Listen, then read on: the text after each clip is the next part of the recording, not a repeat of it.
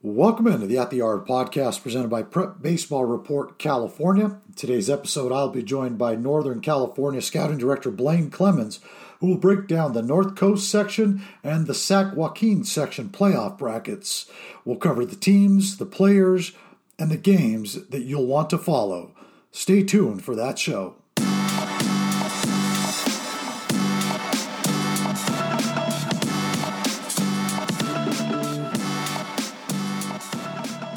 Welcome back to the At the Yard podcast. I'm pleased to be joined by Northern California Scouting Director Blaine Clemens. Blaine, it's the postseason. We are ready to rock and roll. The NCS and the SJS brackets have been released. Let's dive deep into those here. But before we do that, it's been a while since we've chatted. How you doing? I'm doing very well. As uh, how are you holding up to the Southern Section playoffs? We're about to get started here, but you're uh, you're at the end already. Yeah, man. The championship games are this Saturday. We have some huge semifinal matchups coming up tomorrow. Uh, but yeah, man, it's been a it's been a grind, but it's awesome, right? That's why we do it. Yeah, it's been fun. We, you know, it's one thing I've kind of been keeping an eye on as uh, this season has moved along, and you know, we put a lot of time and, and thought into our Power 25 each week, right? And this is this is something that is uh, anybody gets involved in rankings of teams, uh, players. You know, that's it's obviously very subjective, and I think as we've moved through and teams have moved in and up and down and bounced around, uh, it has been very interesting for me to follow um, your Southern Section playoffs down there. And, and uh, I don't know those teams, obviously. I don't, you know, live down there and I don't, I don't come across those players um, like that. But just to see the teams you've liked and some teams that were in and some teams that were out, uh, some teams that, you know, uh, started strong and maybe faded a little bit, but see how that whole thing, uh, how the whole thing took place. And now, now I'm just very anxious to see uh, how the teams that we've you know felt strongly about up here uh, hold up in their own in their own playoffs. The, the, I don't think the war, the battle of, uh, of section playoffs up here is quite as uh, quite as rigorous um, as what the teams in the southern section go through. But you know, in the Division One uh, sections up here, whether it's the Sac Joaquin and the North Coast, uh, there are some there's some long-standing rivalries. There's a lot of teams that break through from the same league that end up meeting in whether it's a semifinal or a final, which which, as they say, familiarity can breed contempt a little bit. And uh, those games can be a lot of fun. It, it, can take a few days to get to those games because there are a lot of uh, schools that, that end up in uh, the playoffs are, are, very inclusive, but some of the, the lower seeded teams, uh, generally speaking, up north here, um, you know, they're they're one one player deep in some cases, um, and that player can obviously make a big difference. But uh, yeah, I think we end up looking forward uh, a little bit in our brackets, filling them out, and and uh, feel fairly good about what we can predict. So let's just go through it and see what we come up with. Yeah, man. Well, let's hop into D three there in the NCS. We'll start there. Uh, I know that Cardinal Newman's a team that you and I have have uh, you know talked about in the past, and it's a team that obviously in Southern California is a recognizable name, but you know up in your area certainly is. But you you know you have them potentially uh, potentially making it all the way to the finals, and uh, you know, but it looks like they could run into some bumps along the road. So why don't you break down the Division Three, uh, the NCS playoffs for us? With them, Cardinal Newman. So yes, D three, and it's interesting to say that with them. They're they're not a big school. They're a private school in Santa Rosa. Uh, they play a lot of competition that's you know Division two uh, and sometimes higher in their regular season. I you know if I was a commissioner, if I was allowing uh, teams to be in certain divisions and or competition for playoffs, I would probably bump them to Division two or maybe even uh, put put them a challenge in Division one. But as it is, uh, they do play in Division three and they're a deep team. They're an athletic team. Uh, they're a well coached team. Uh, they're a talented team, and more than all of that, and some of the names are recognizable to uh, you know, college baseball fans that follow recruiting. Whether it's a player named Sean Flowers going to Nevada, pitcher. Um, you know, uh, Shane Rand's a sophomore catcher that's uh, pretty well known, and uh, there's a, a, shortstop pitcher named Carson Crawford headed to Cal. Um, what they've done to, I think, really make me feel good is they made a defensive change last. They, they've evolved as the season's gone along. They've had a good record all the way through. They've won the games they're supposed to play or win. They've played some decent competition to be tested, but they made a change in their infield defense recently, moving their shortstop Crawford over to third, uh, moving their third baseman Herfeld, Jordan Herfeld, over to first to keep his bat in there, and moving second baseman Aiden Lombardi over to short uh, who solidified that spot on the left side. And then um, uh, Will Larson, a senior second baseman, was a really athletic kid, is playing second. So they've got they've got a really strong infield defense now. Um, instead of having a corner banger for the bat, they've now got a a defensive player at third base and the bat from third stayed in the lineup. So uh, I really like that. I like to have a guy, a number one in Flowers who can go out and go toe to toe with many other number ones, and they have a number two who's just a strike thrower, uh, pitch executor in Gianni Cavallo. And I do know that when when teams, when kids get in pressurized games, uh, you come across a strike thrower that can uh, throw three pitches that can they can, he can use that anxiety of the other team he's facing to uh, just kind of carve people up. So I look for them to break through. Although uh, I do see there's potential trouble for him in the second round. Uh, St. Joseph and Notre Dame's a smaller school. Um, they did uh, tie for their league championship, and they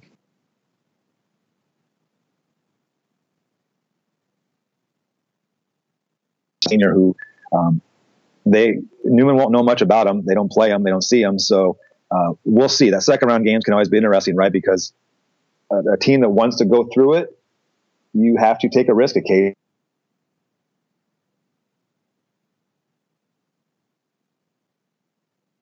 him for later. So uh, we'll find out if that takes place with Newman. And then I see Kennedy High School out of Fremont uh, as a potential. Uh, they got a player named Dalton Bowling who I think can can impact the game. Uh, I think he can win a game with his bat. I think he can hit a dinger or two. I think he could get on the mound and he could roll through a good lineup. Um, I think they've got a chance as a 13 seed, shockingly enough, to uh, to make some noise. So uh, and then the bottom half of the bracket, Sonoma Valley's had a very strong year. Uh, I saw them play a couple times. Uh, just a really fundamentally sound. They got some good athletes up the middle at shortstop. Um, they have a bunch of juniors that have just competed very well. There's no no recognizable name guys that are that are Division One commits or anything like that, but they have played steady all year long. Uh, but ultimately, I think you're going to see Cardinal Newman in the championship game, and I'll say I'll say uh, Las Lomas uh, out of Walnut Creek will be there in the final against them. Uh, the, the, the, note you sent over on Las Lomas is, you know, they're quietly become one of the better teams in the section, right? I mean, that's what can you tell us about Las Lomas? And, you know, obviously you, you talked a little bit about them there a, a, bit, but, you know, players to watch on Las Lomas, you know, maybe a little bit about what, what you know about their schedule and, and what they've gone through to get to this point. Well, they, looking at their Power 25, they had like one loss, or actually they were undefeated deep into the season. I want to say maybe like 15 and 0, 16 and 0. Uh, and then they, they gathered a loss uh, in the conference. They went six and two. Um, they're in the Diablo Valley uh, League over there. And then at the end of the year, they played some other playoff teams. Uh, they came across uh, teams that are all in the section playoffs. They uh, recently played Sonoma Valley. they've recently played Northgate. they've recently played Alhambra twice. So they've their last four regular season games were against playoff teams. Uh, they went two and two in those games. So, and and a couple of them got beat up pretty good. They got beat 15 to four by Alhambra, 10 to three by Northgate, and so the record was good all year long. There were some stumbles here at the end uh, that maybe is coming at the wrong time for them. Um, so on their roster, the player that I, I know best and have, have appreciated the most uh, is a senior third baseman named Brian Gregerson, play shortstop for them. I think you've seen Brian as well. I want to say he attended the showcase down there maybe uh, last summer. Yeah, we um, let him down here. Yeah, he can bang. Uh, I think he's a. I think it's a Division One caliber hitter. I, I, felt like that for a little while. He's not gotten that that opportunity from the school yet. Um, they've also got uh, a pitcher, Andrew LaCour, um, who's very well regarded. Uh, so they've got a guy that can go out and, and go toe to toe with a with another you know good guy opposite him. Uh, Jack McQuayar is another player. Uh, Devin saw uh, not Devin. I'm sorry. Um, up here, our scout um, Will Fenton uh, went out and saw. Uh, he liked McQuayar, uh, felt like he was good. Zekai Avidor is a junior left-handed pitcher, first baseman. So there is some talent on this roster. Obviously, they have the record they had all season long. They they, they have talent and they played well. So I'll I'll say that maybe the bumps in the road had they were coming from them looking forward to the playoffs versus getting ready for the playoffs. So we'll see how it holds, how it holds up. Nice. So as we shift our attention over to Division Two. Uh, looks like you know some familiar names once again uh, for us here in Division Two. Uh, Redwood, obviously, I think has uh, you know Marin Catholic, um, uh, Tamalpais. Uh, may have, I'm sure I just butchered that. Oh, you killed it! Nice job. deep pitching staffs. you know, is what is is the thing here. But there's a team in your area that that could be the wild card in all of this in Petaluma. Yeah, I think so. So this is this is a good bracket. This is one I kind of wish I had mentioned before. I wish Cardinal Newman was in this bracket. Um, the, the the Marin County schools, uh, Redwood, uh, Marin Catholic, and Tamalpais, they all have good pitching staffs. I mean, at least three deep. Uh, Division One guys on, on on many of those teams. Uh, Redwood has got some younger guys, some juniors. Nick Welch is one who's throwing the ball great. Ben Cohen's a sophomore has really come on. Marin Catholic is is we documented them well throughout the season. I saw him play a couple times. We had him in the Power 25. We I felt great about it all along as they were undefeated, and then they found some bumps in the road. Uh, I think they're the most athletic, versatile team in the section. Uh, Tam has three guys on the mound. They have a sophomore in Tucker Bougie. They have a senior Bennett Flynn, uh, who I think has the most devastating breaking ball maybe in, in the whole northern section. Um, and the rivalry factor, it's all being down there in uh, Marin County. Uh, that'll be that'll be pretty hot and heavy. Uh, that wild card you speak of, though, uh, Petaluma High, uh, it's a talented group of kids. they're they're not they're not old, they're not savvy, they're not super experienced, and I think some of that um, it cost them some wins this year as they've had to learn how to how to go through a team of, of young talent that has to learn how to become a ball team. You know, if you, can kind of appreciate what I'm saying there in the sense that they have some sophomores and freshmen that are significant offensive players for them. Um, they have their pitching staff is generally speaking all junior sophomores, all very talented, three guys, uh, Garahan, um, Sam Brown, and uh, Ochoa. Uh, they're all really talented kids on the offensive side with Joe Brown and Sam Brown and Garrett Lewis, uh, uh, Mark Wolbert as another sophomore. They're really young, Les, but they but they when you want to grade them out and you want to project them, uh, they've got a chance to have five to six D1 guys. They just have to grow into uh, their experience. So uh, get them on, get young players on a roll, and they might just keep on going. Um, create some adversity for them and see how they handle it. And I think that's going to be the test for the Petaluma Trojans. So, moving forward and looking into your crystal ball, Division Two, what do you who do you think ends up playing for the championship there?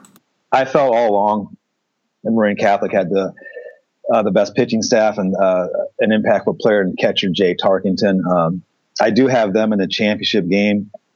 It won't be easy though. They likely have a second round matchup against Maria Carrillo, who is a, a heavily senior laden team. I saw him play a couple weeks back, just very experienced, uh, play quality baseball. Um, the Redwood Petaluma High game and, potentially in round two, uh, Petaluma beats their crosstown rival Casa in the first round, which is an interesting matchup, right? Like that's a center city rivalry that takes place. It's heavily attended every year. It's a big deal. Um, the semifinal Redwood Marin Catholic could be a special one. But I do see Marin Catholic breaking through to the final. I see it from the bottom half. I, I like Washington out of Fremont. Uh, I saw them play earlier in the season against San Ramon Valley. I like their scrappiness. Uh, I like that they have an impact uh, pitcher on the mound. Uh, we'll have our pro case. Um, I like that they've got a center fielder who's a left left athlete. Um, I don't see outside of Tam, although Drake is a good team and Drake beat some good teams this year. I mean, they handed it to Petaluma earlier in the year. Uh, I just feel like the Washington team has been on a big time roll. Um, Kyle Bratz is the pitcher I was speaking of. He's a, a junior right-hander that gets it in the upper 80s, going to San Jose State. Um, I'm going to take their tenacity, their their their East Bay Fremont toughness uh, over Tam in the semifinal to get through to the championship against Marin Catholic, and uh, I'm going to stick with what I my gut told me early in the year with Marin Catholic winning the uh, winning the title. I, I believed in them in their Power 25. Um, I looked uh, fairly intelligent for a little while, and uh, they've stumbled a little bit of late. But uh, I'm gonna I'm gonna trust they can right the ship and break through. That's a very solid pick there, Glenn. I like that. Let's move on into uh, Division One. Uh, we'll take a look at uh, obviously the big names here, right? I mean, you're looking yeah. at De La Salle, Foothill, Clayton Valley, Amador Valley, and then Acalanes, who could uh, potentially, uh, you know, make a deep run here, and then Freedom, of course, who has potentially the best player in the playoffs up there. Yeah, this is a really good. This is a really good uh, Division One section for us up here. This is about as deep as it's been in a, number of years, and De La Salle's obviously had their uh, had their way uh, in Division One NCS for a number of years. Um, and not to say they can't this year, the things that I'm looking forward to, uh, what Monte Vista does in their first round game. Uh, so Monte Vista is playing Berkeley in the first round, and Monte Vista obviously has one of the better pitchers, uh, not just Northern California, but one of the better seniors in the state, Josh White. And uh, depending on what they do in Game One against Berkeley, you know, if they want to try and get through to having White against uh, De La Salle in the second game, if De La Salle were to win their first game, because they are they are going with uh, a senior Razelman De La Salle is in their first game. Uh, but Berkeley has a, a, senior lefter named Oli Iverson, uh, who has a knack for punching people out. Uh, he's a bigger body left-hander with some quality stuff, but just again, he knows how to miss bats. They obviously have a special player in Michael Dixon uh, offensively that can that can change a game on his own. So um, that first round matchup, you know, uh, projects some some unique scenarios for De La Salle moving forward because seeing Josh White in round two would not be a lot of fun. Um, moving further to some other matchups, Foothills had a great season, though they've stumbled a little bit of late. Uh, they're an offensive, uh, athletic team.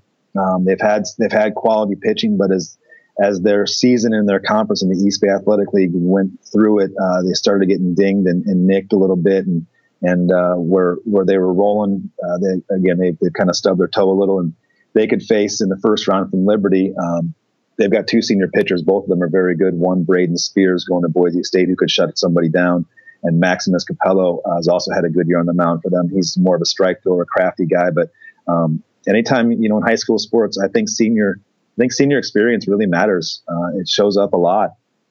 Uh, in the bottom half of the bracket, Amador Valley has been as steady as they come, and they finished second in the East Bay Athletic League. Uh, again, seniors. Most every significant pitcher for them is a senior, and, and that experience over the years with quality coaching from Lou Cesario, and um, it's a team that's just held their own in, in, a very one of our best conferences up here all year long.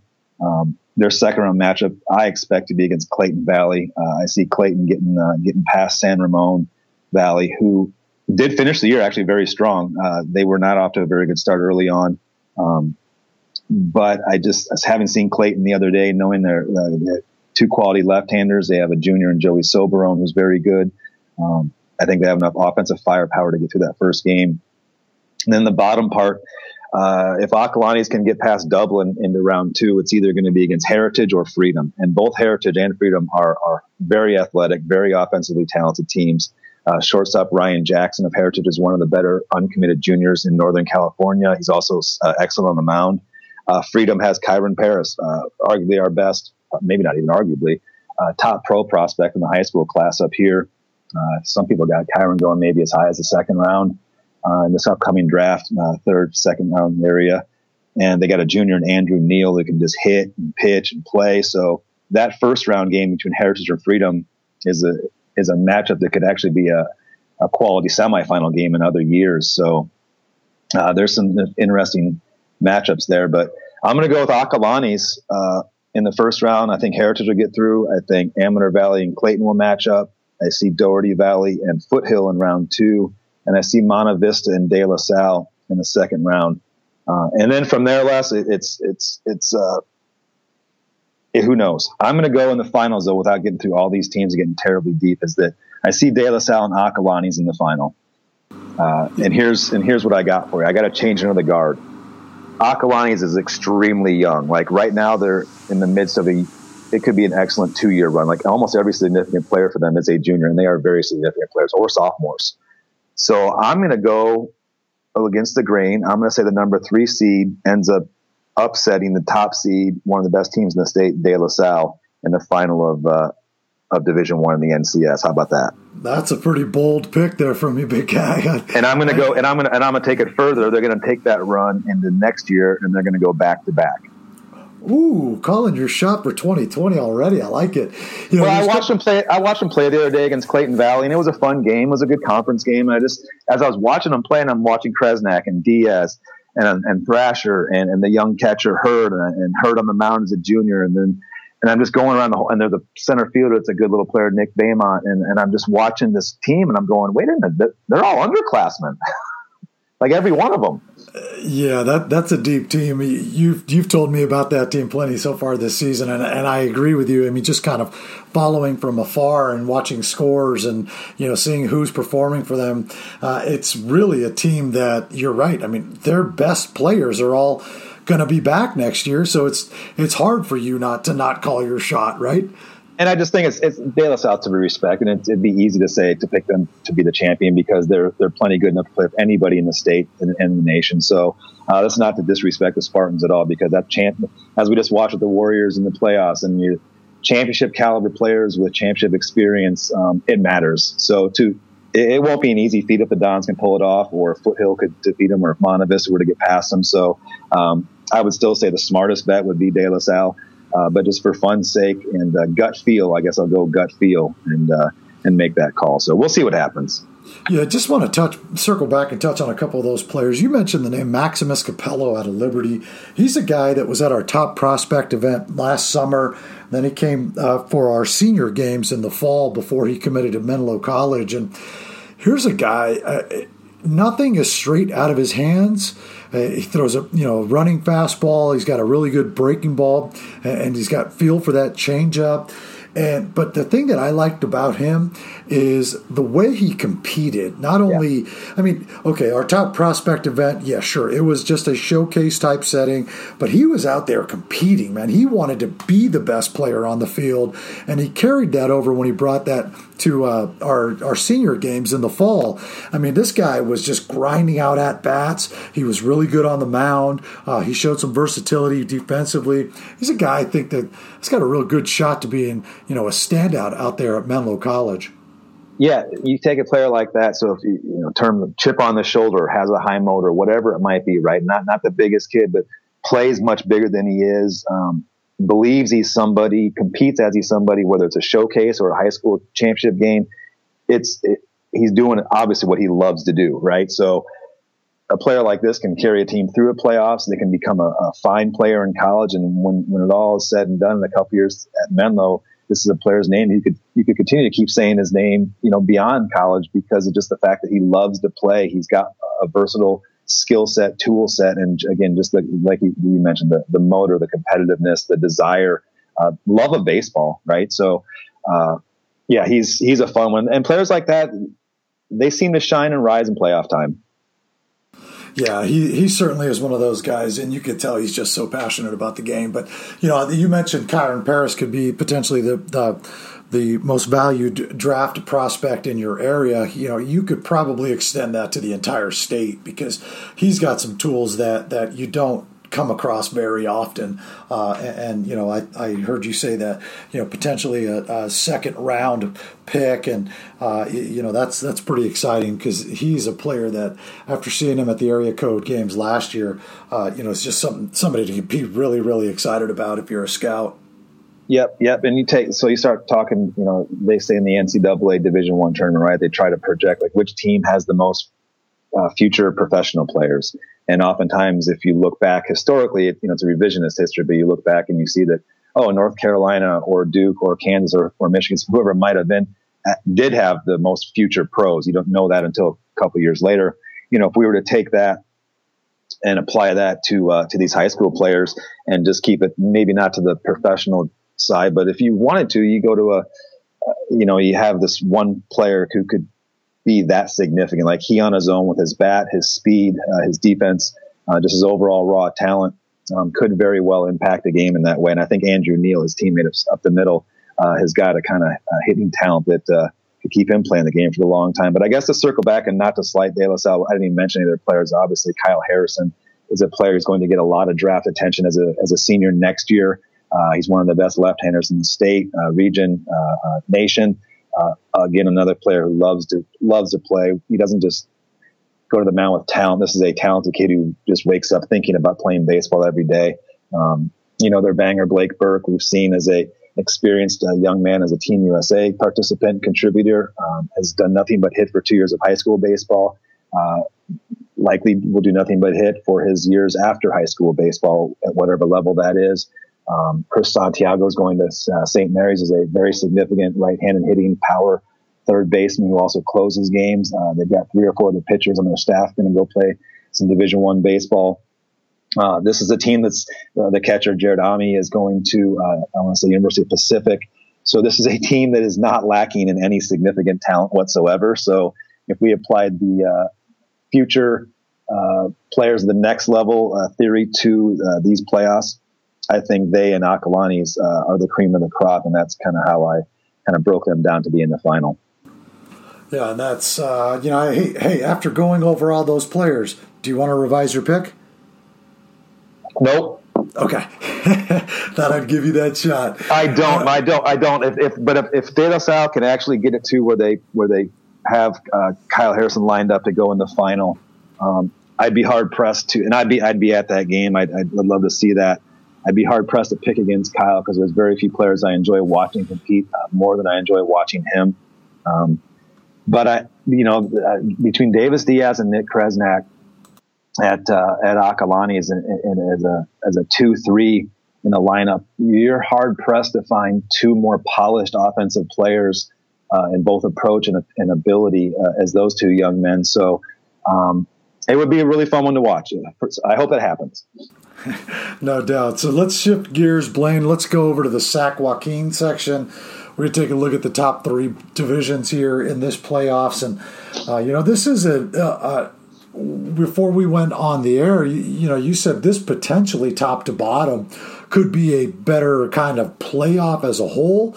Uh, you know, obviously there's some teams in here that, that we've seen over the course of the year. Uh, you have seen uh, several of these guys, if not all of the top teams. Uh, but you know, having been in Fresno, we saw Buhach Colony there win the championship of the Fresno Easter Classic, uh, and they're in Division Three, uh, and, and, it looks like you know you might have them making a deep run here in 2019. Well, if you know recent history, the team we saw most uh, recently, it's kind of how it works in recruiting sometimes. Too, the player you saw most recently is the one you like the most at a certain position. But having seen uh, the energy they brought, uh, they beat a very good Clovis team that, if you're paying, if we're paying attention in the Central section, is now in the semifinals of Division One down there, right? So uh, they took out Clovis North the other day. So uh, a semifinal team in what's recognized as one of the strongest sections in the state, uh, being the Division One Central section. Uh, Buhach to uh, beat Clovis uh, with their number one, Alex Kendrick, on the mound. Uh, we also know Jake Sapien. Uh, it's a recent commit to Stanford. Is a significant pitcher on the mound for them. Uh, they have a, a, talented senior catcher in RJ uh, Garcia. they just played with some energy. They played with some fun. They played with some confidence. they played with some tenacity. And yeah, if they can apply that and uh, keep that kind of focus and uh, competitive spirit up in, in their Division three bracket, I don't see I don't see any reason why they they couldn't be there at the end. It won't it won't it's not going to be a four game you know uh, Easter tournament type schedule. You got to go through first round, second round, third round, fourth round. You know, best out of three uh, towards the end. So it is it is not easy. Uh, you get in the Sac Joaquin playoffs. Uh, I do see some some other good teams in here to to uh, to contend with. Oakdale uh, is a very good team uh, out there in the valley. Uh, I, have seen Capital Christian play this year. I really like some of their talent, top to bottom. Uh, up the middle, they're very strong with Poli and uh, Baclier. they've got X Ramirez. I'm sorry, X Ramirez. I think of the last name Ramirez. Um, Xavier Carter at first base, who's one of our better hitters. A left-hand hitter, the Rio Britain on the mound. Uh, I think it's got a chance to be a real special left-hander. So I see a, a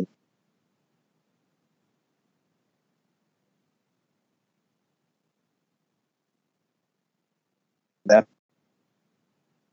not as familiar up and down. I know Atwater's got a very talented catcher, uh, and Jacob Weiss. Um, Sierra uh, has a has a talented team and a, good left-hander. I've seen we had at our preseason event. Um, Cap uh, Christian Brothers I saw them against Capital Christian, and I do like uh, a, lot of what they bring to the table. Uh, they've got um, a big Justin Johnson who's got a chance to, to turn around a game as an offensive player all on his own.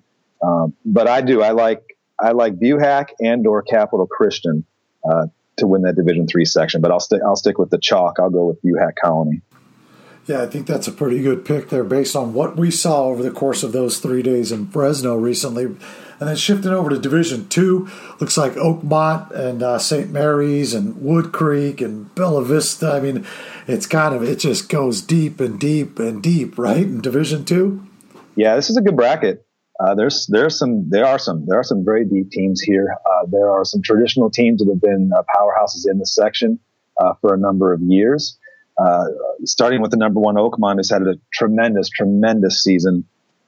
we saw them live uh, against Buchanan. Yeah, Buchanan. Yes, we saw them in Fresno at the Easter Classic, and we great appreciation for their overall talent on the mound, uh, behind the plate, uh, in center field.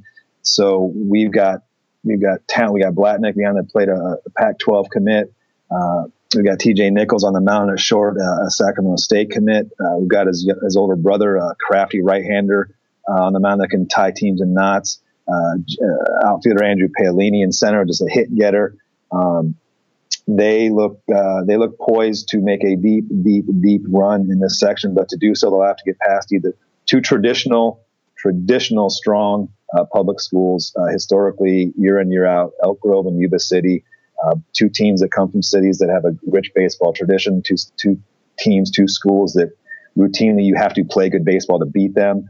Um, neither team is as traditionally uh, loaded in terms of prospects, but you know, Elk Grove with Kenny Williams, who's a professional prospect in his own right, um, does bring some talent to the table. So uh, that second round matchup for Oakmont, if they were to uh, get past Stagg, uh, will not be easy because again, uh, the Thundering Herd and then the Yuba City Honkers. It's an interesting name, but uh, don't ever sleep on them because that that that's Max Stassi's, you know, the big leaguers community. Um, his uh, brother uh, Brock Stassi, another big leaguer. So that that school has produced a lot of players over the years.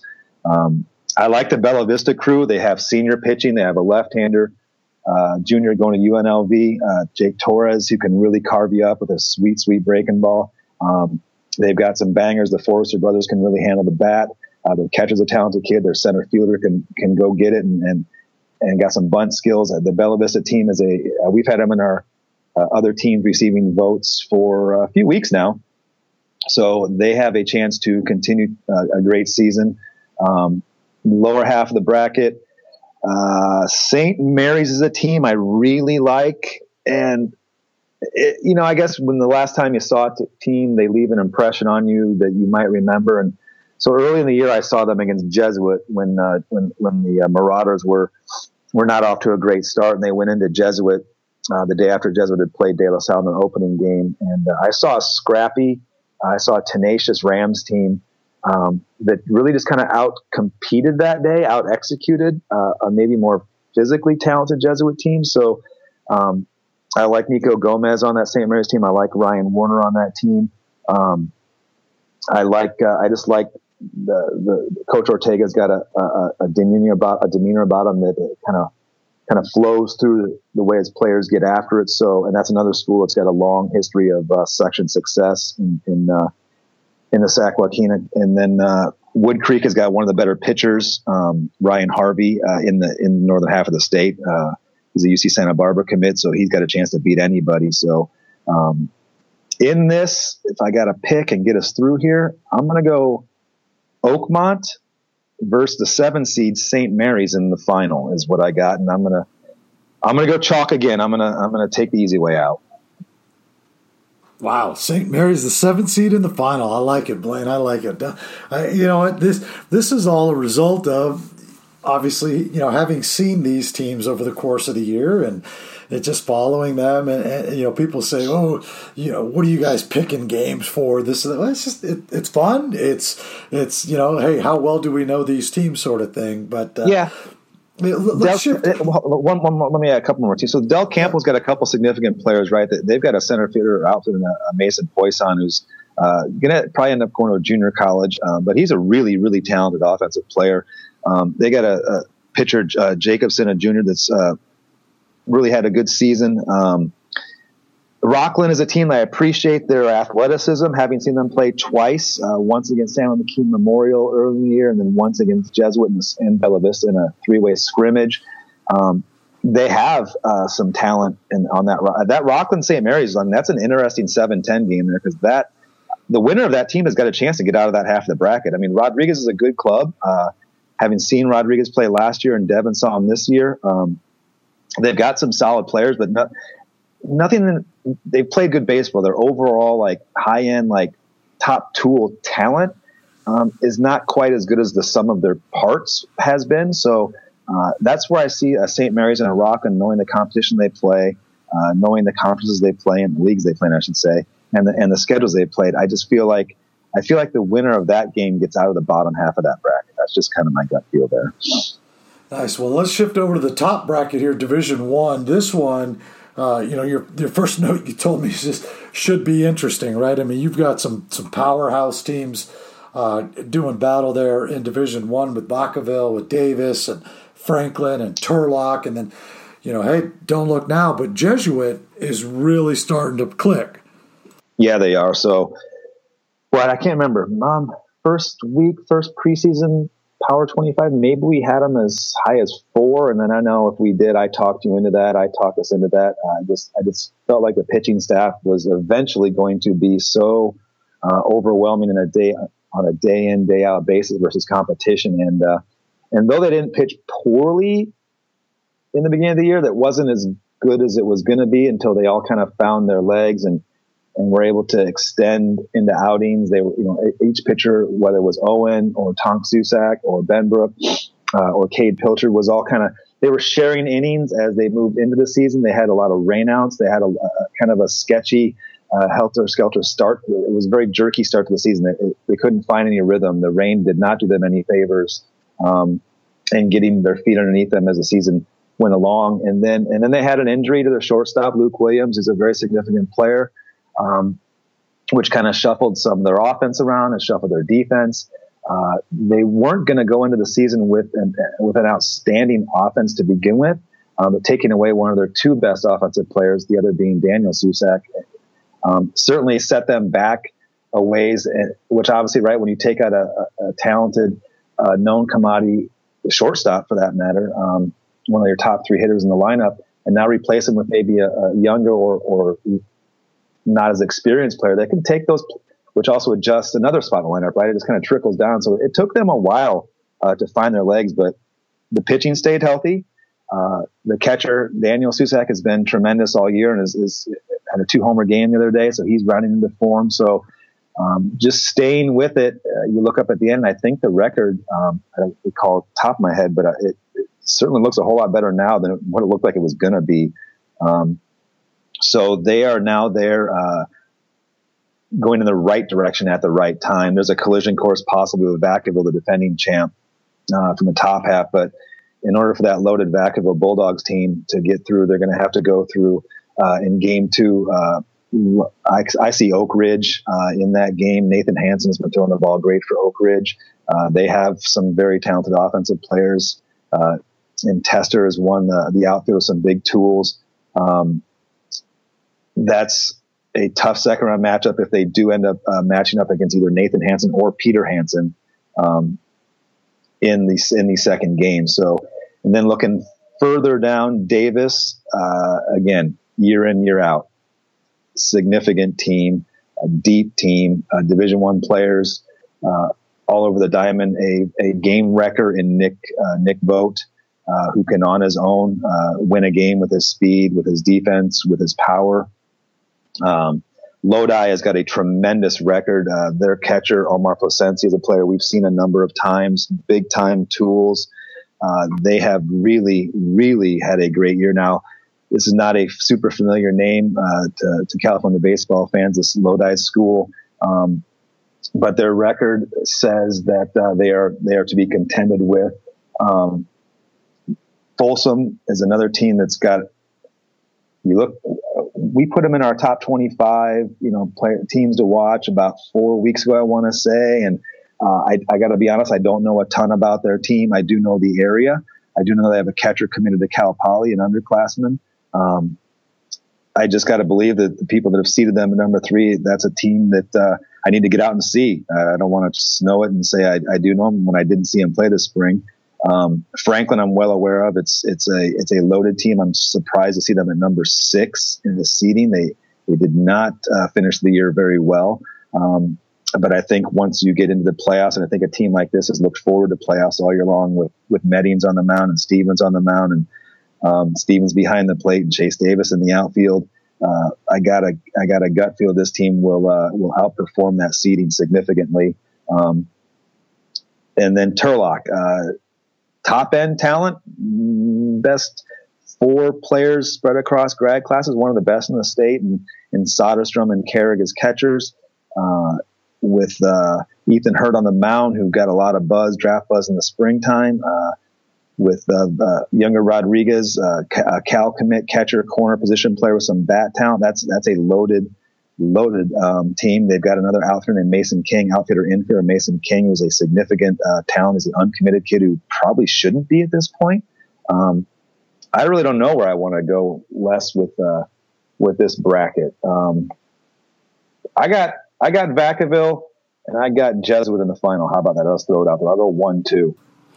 That's that's a safe pick, and I think based on what we've been watching from these guys all year, and the way that Jesuit is really starting to kind of turn the corner here in the last few weeks, is that's a good pick. I, I you know I don't I have no problem with that. I, I I like it. I like all those guys that you just mentioned.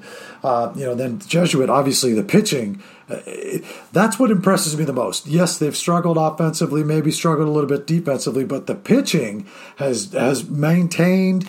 Uh, we saw Susac obviously over at uh, the Fresno Easter Classic, and he was lights out. And you got to imagine that he's going to give him a chance to win. Andy Owens probably going to give him a chance to win every game. Uh, you know, so they're going to be really tough with that pitching, particularly yeah. since the offense uh, is starting to really step it up. So let's let's go into the games that you're going to be going to this week. Where are you headed this week? Who are you planning on seeing? Uh, and what are you looking forward to the most out of this week? This week, well, I haven't actually picked my game yet. I'm going to figure out that matchup, the Monta Vista Berkeley matchup, that one I spoke of in the NCSD one. Um, if I can round up the, the the pitching rotation for that game today, um, I am I am greatly interested in seeing uh, that particular matchup. Uh, the Heritage Freedom game, though, is uh, so I'd say in the NCS, I'm going to pick between Monta Vista, Berkeley, and or Heritage Freedom. Freedom was on my uh, schedule to get out there all season long, with some of the rain wrecked a couple laid plans early in the year. Uh, and I do want to get out and see Heritage. I saw them in the playoffs last year, so I'm going to pick between those two games there. Um, and then the Sac uh, Sac Joaquin section, that first round, first round matchups here, I'm not. Uh, gosh, I was going to say bad. Some of the lower seeds are going to be like, ah, you should probably come see us. There's not a particularly intriguing first round matchup for me uh, that I feel like I need to go see where I feel like I sense maybe a uh, an upset. Um, I'm not sniffing an upset there in the first round of uh, of any of those uh, Sac Joaquin Division One games. So I'm going to stick there in the East Bay, and I, am very likely going to be at the Heritage Freedom game, is where I say I will land uh, land tomorrow, and then and then beyond that, if you know, depending on matchups, right, we're going to pick the best second round matchup. And and again, I think we identified a couple of them um, to see. I a Turlock Jesuit matchup in uh, round two of, of the Sac Joaquin would be uh, would probably be the game I'd right now uh, eyeballing. Um, that one is one I would love to see happen. So if it can all hold the way I hope, I got Turlock Jesuit on uh, on Thursday. I got uh, Heritage Freedom uh, on the 14th. Um, on the 17th, which is what is that? That's Friday. 17th is Friday. That's quarterfinals of NCS. I got a gut feel that uh, if that ends up being Josh White, Kyle Harrison, that's one. That's one to get in there. So again, matchups are going to dictate. Um, but so those are some of the ones that uh, I'm anticipating happening. Yeah, well, as you're getting started up in Northern California, you know, the southern section's coming to a close here. So while you're going to be running around to two, three, four games a week, we've just got a handful of them here uh, tomorrow with the semifinals and the finals on Saturday. We've got San Diego kicking off tomorrow as well. So a lot of playoff action across the state, Blaine. And I just thank you for coming on and, and breaking down the NCS and the SJS uh, playoff brackets. And, you know, we'll look forward to having you on here soon to break down the finals and, and potentially the championships uh, for both of those divisions. Hey, before we go, uh, I wanted to ask, what are your thoughts on uh, what's taking place in uh, they're in the Central Valley in the Division One. Interesting, yes. Have you have you seen the bracket? Very interesting, right? I mean, the fact that you know the Clovis is is making this run is awesome, right? I mean, we both know Coach Patrick a little bit there, and uh, he's final just, season, right? Yeah, final season. Those guys are really rallying for him. He's got a talented group, you know, with Beal on the mound there, uh, and Miller the catcher and then a handful of other players there that, that have a chance to play beyond high school. But yeah, it's really really fun to watch, right? I mean, they obviously knocked off the rival Clovis North, so it, that's going to be a really intriguing game coming up here against SLO, right? I mean, because you're talking the number two overall seed against Clovis, uh, and that game's at SLO this week, so you know, we we have to stay neutral, right? But you know, sometimes your friendships and relationships kind of kick in, and uh, you know, just really pulling for Coach Patrick. What he's done for the game of baseball in that area, there would be no better way for him to go out than as a champion. Yeah, that's there's no doubt about it. And there's there's obviously some of that flowing through their team. I would think. Um, interesting the, the, two teams that are in, in the opposite sides from uh, from the Central Coast out there, Righetti and SLO. Um, this has generally been a, a bracket dominated by uh, teams from the track over the years. Um, but we we last week got SLO into our power 25, I believe, right down there 23, 24, I want to say. Um, as they steadily just kept on uh, having an outstanding season all year long. I know I've not seen them, but I'm familiar with obviously you know Brooks Lee, um, obviously a, uh, a, very talented team. So do you do, beyond that? Do you have any other uh, insights into uh, into to SLO or, or, or even on the Righetti roster because uh, I'm a little in the dark on Righetti. You know, I'm a little in the dark on Righetti as well. They, they, you know, don't hear too much about them down in this neck of the woods. But uh, you know, Cooper Benson's a left-handed pitcher for SLO, headed to um, Arizona State. Uh, you know, they have uh, another pitcher there, last name of Tour T U E R, uh, who is a quality, quality lefty. So they've got a couple of lefties to throw at you. You know, Benson, we've had him at a couple of events. He's been up to, you know, close to 90. Uh, he was at 90 at the area code games last year. Okay. Really good breaking ball, uh, really good changeup. Uh, you know, when we when we uh, we have them, we had them ranked pretty highly there uh, last year, and, and still have them ranked uh, in the 2019 class. But here's a guy; he, he's a legitimate two way threat at that level too. I mean, he swings he swings hard from the left side. We'll just put it that way. Uh, he he does not get cheated at the plate, but it's going to be interesting. Cooper, uh, so that's Cooper Benson. You, you talked about Brooks Lee a little bit there, and you know he's a guy who you know, next to Kyren Paris is a name that you're hearing a whole lot of in terms of middle infielders in this draft class from California. It's going to be interesting to see where he goes. He's obviously committed to Cal Poly to go play for his dad. Uh, uh, uh, Larry Lee. So it'll be interesting to see what decision he makes. Uh, you know, I know just in talking to to scouts uh, that uh, you know they feel that he's a he's a, a, a premium athlete that's going to be selected relatively high in the draft. Uh, so it, will be interesting to see, uh, you know, where he goes, you know, come next month. I mean, because gosh, that's what three weeks away here. Yeah, it's, it's pretty close. I wouldn't say it's uh, what the third, fourth, and fifth of June is the is the draft. It's interesting to talk about Lee and his father. You know, Larry Lee is one of the renowned baseball coaches in, in America. He's just a grinder, a great technical teacher of the game, and you had you had tools and physical talent of his son with the aptitude of a coach's son uh, to that mix, that's obviously uh, that's an exciting player.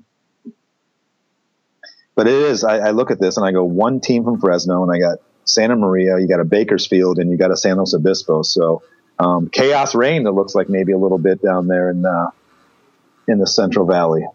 Yeah, it's uh, and, and I think it's pretty neat, right? I mean, it's cool oh, because because yeah. SLO, you know, SLO is a Southern Section team last year, and so they made the move over to that Central Section, uh, you know, which is really in and of itself a little bit interesting. Uh, just in talking with CIF Commissioner Rob Wigod uh, recently on a podcast, uh, you know, he mentioned that I, I, it sounds like you know the travel got to be an issue, uh, you know, for them, and and it just makes more sense for them to be kind of in that Central Valley area, uh, that central section, rather than being in the southern section. But you know now they're going to have an opportunity to go out and win a CIF title and and compete against some different style teams, right? Because SLO, yeah. e- even though they're slow and where they're located, they play very they they play very much a kind of southern section type baseball. You know, some small ball, you know, bunt, you know, move runners over, uh, you know, pitching and defense sort of thing. Uh, you know, and it'll be interesting to see them take that to that central section, and and obviously it's worked out for them as they're you know here in the semis in their first year. Yeah, they earlier in the year, a couple weeks back, they played Amador Valley. Um, I want to say Amador traveled out to the coast to play, and I want to say it was just top of my head. I want to say it was a three to two game. I believe SLO won the game. So Amador Valley is a team that's played similar uh, what you're describing. They've often been a uh, quality pitching, small ball execution type of team, and and they both played a, a, style of game that way. And they're two teams in their respective sections have a chance to uh, to really advance. So, um, yeah, pretty interesting, pretty interesting stuff. Well, anyway, yeah. hey, thanks for having me on, Les. Sorry for going a little long. I just wanted to talk a little bit about that section down there because uh, uh, you know sometimes when we spend a lot of time down there, we love going down there, and um, they deserve their right to be uh, to be heard about as well. Yeah, no doubt about that. Well, Blaine, I appreciate your time and thanks for coming on. And uh, you know, we'll circle back with you here in a, a, week or so and maybe get some insight onto the finals um, or the semifinals of those two sections. Uh, then we'll recap, you know, potentially the final of the uh, the central section there. You got it. All right, Blaine. Thanks. Talk real soon. I want to thank Blaine Clemmens for joining the show and breaking down the CIF Sac Joaquin and CIF North Coast section playoff brackets. Be sure to stay tuned to PrepBaseballReport.com for all the updates, news, and information on these playoffs. And until next time, we'll see you at the yard.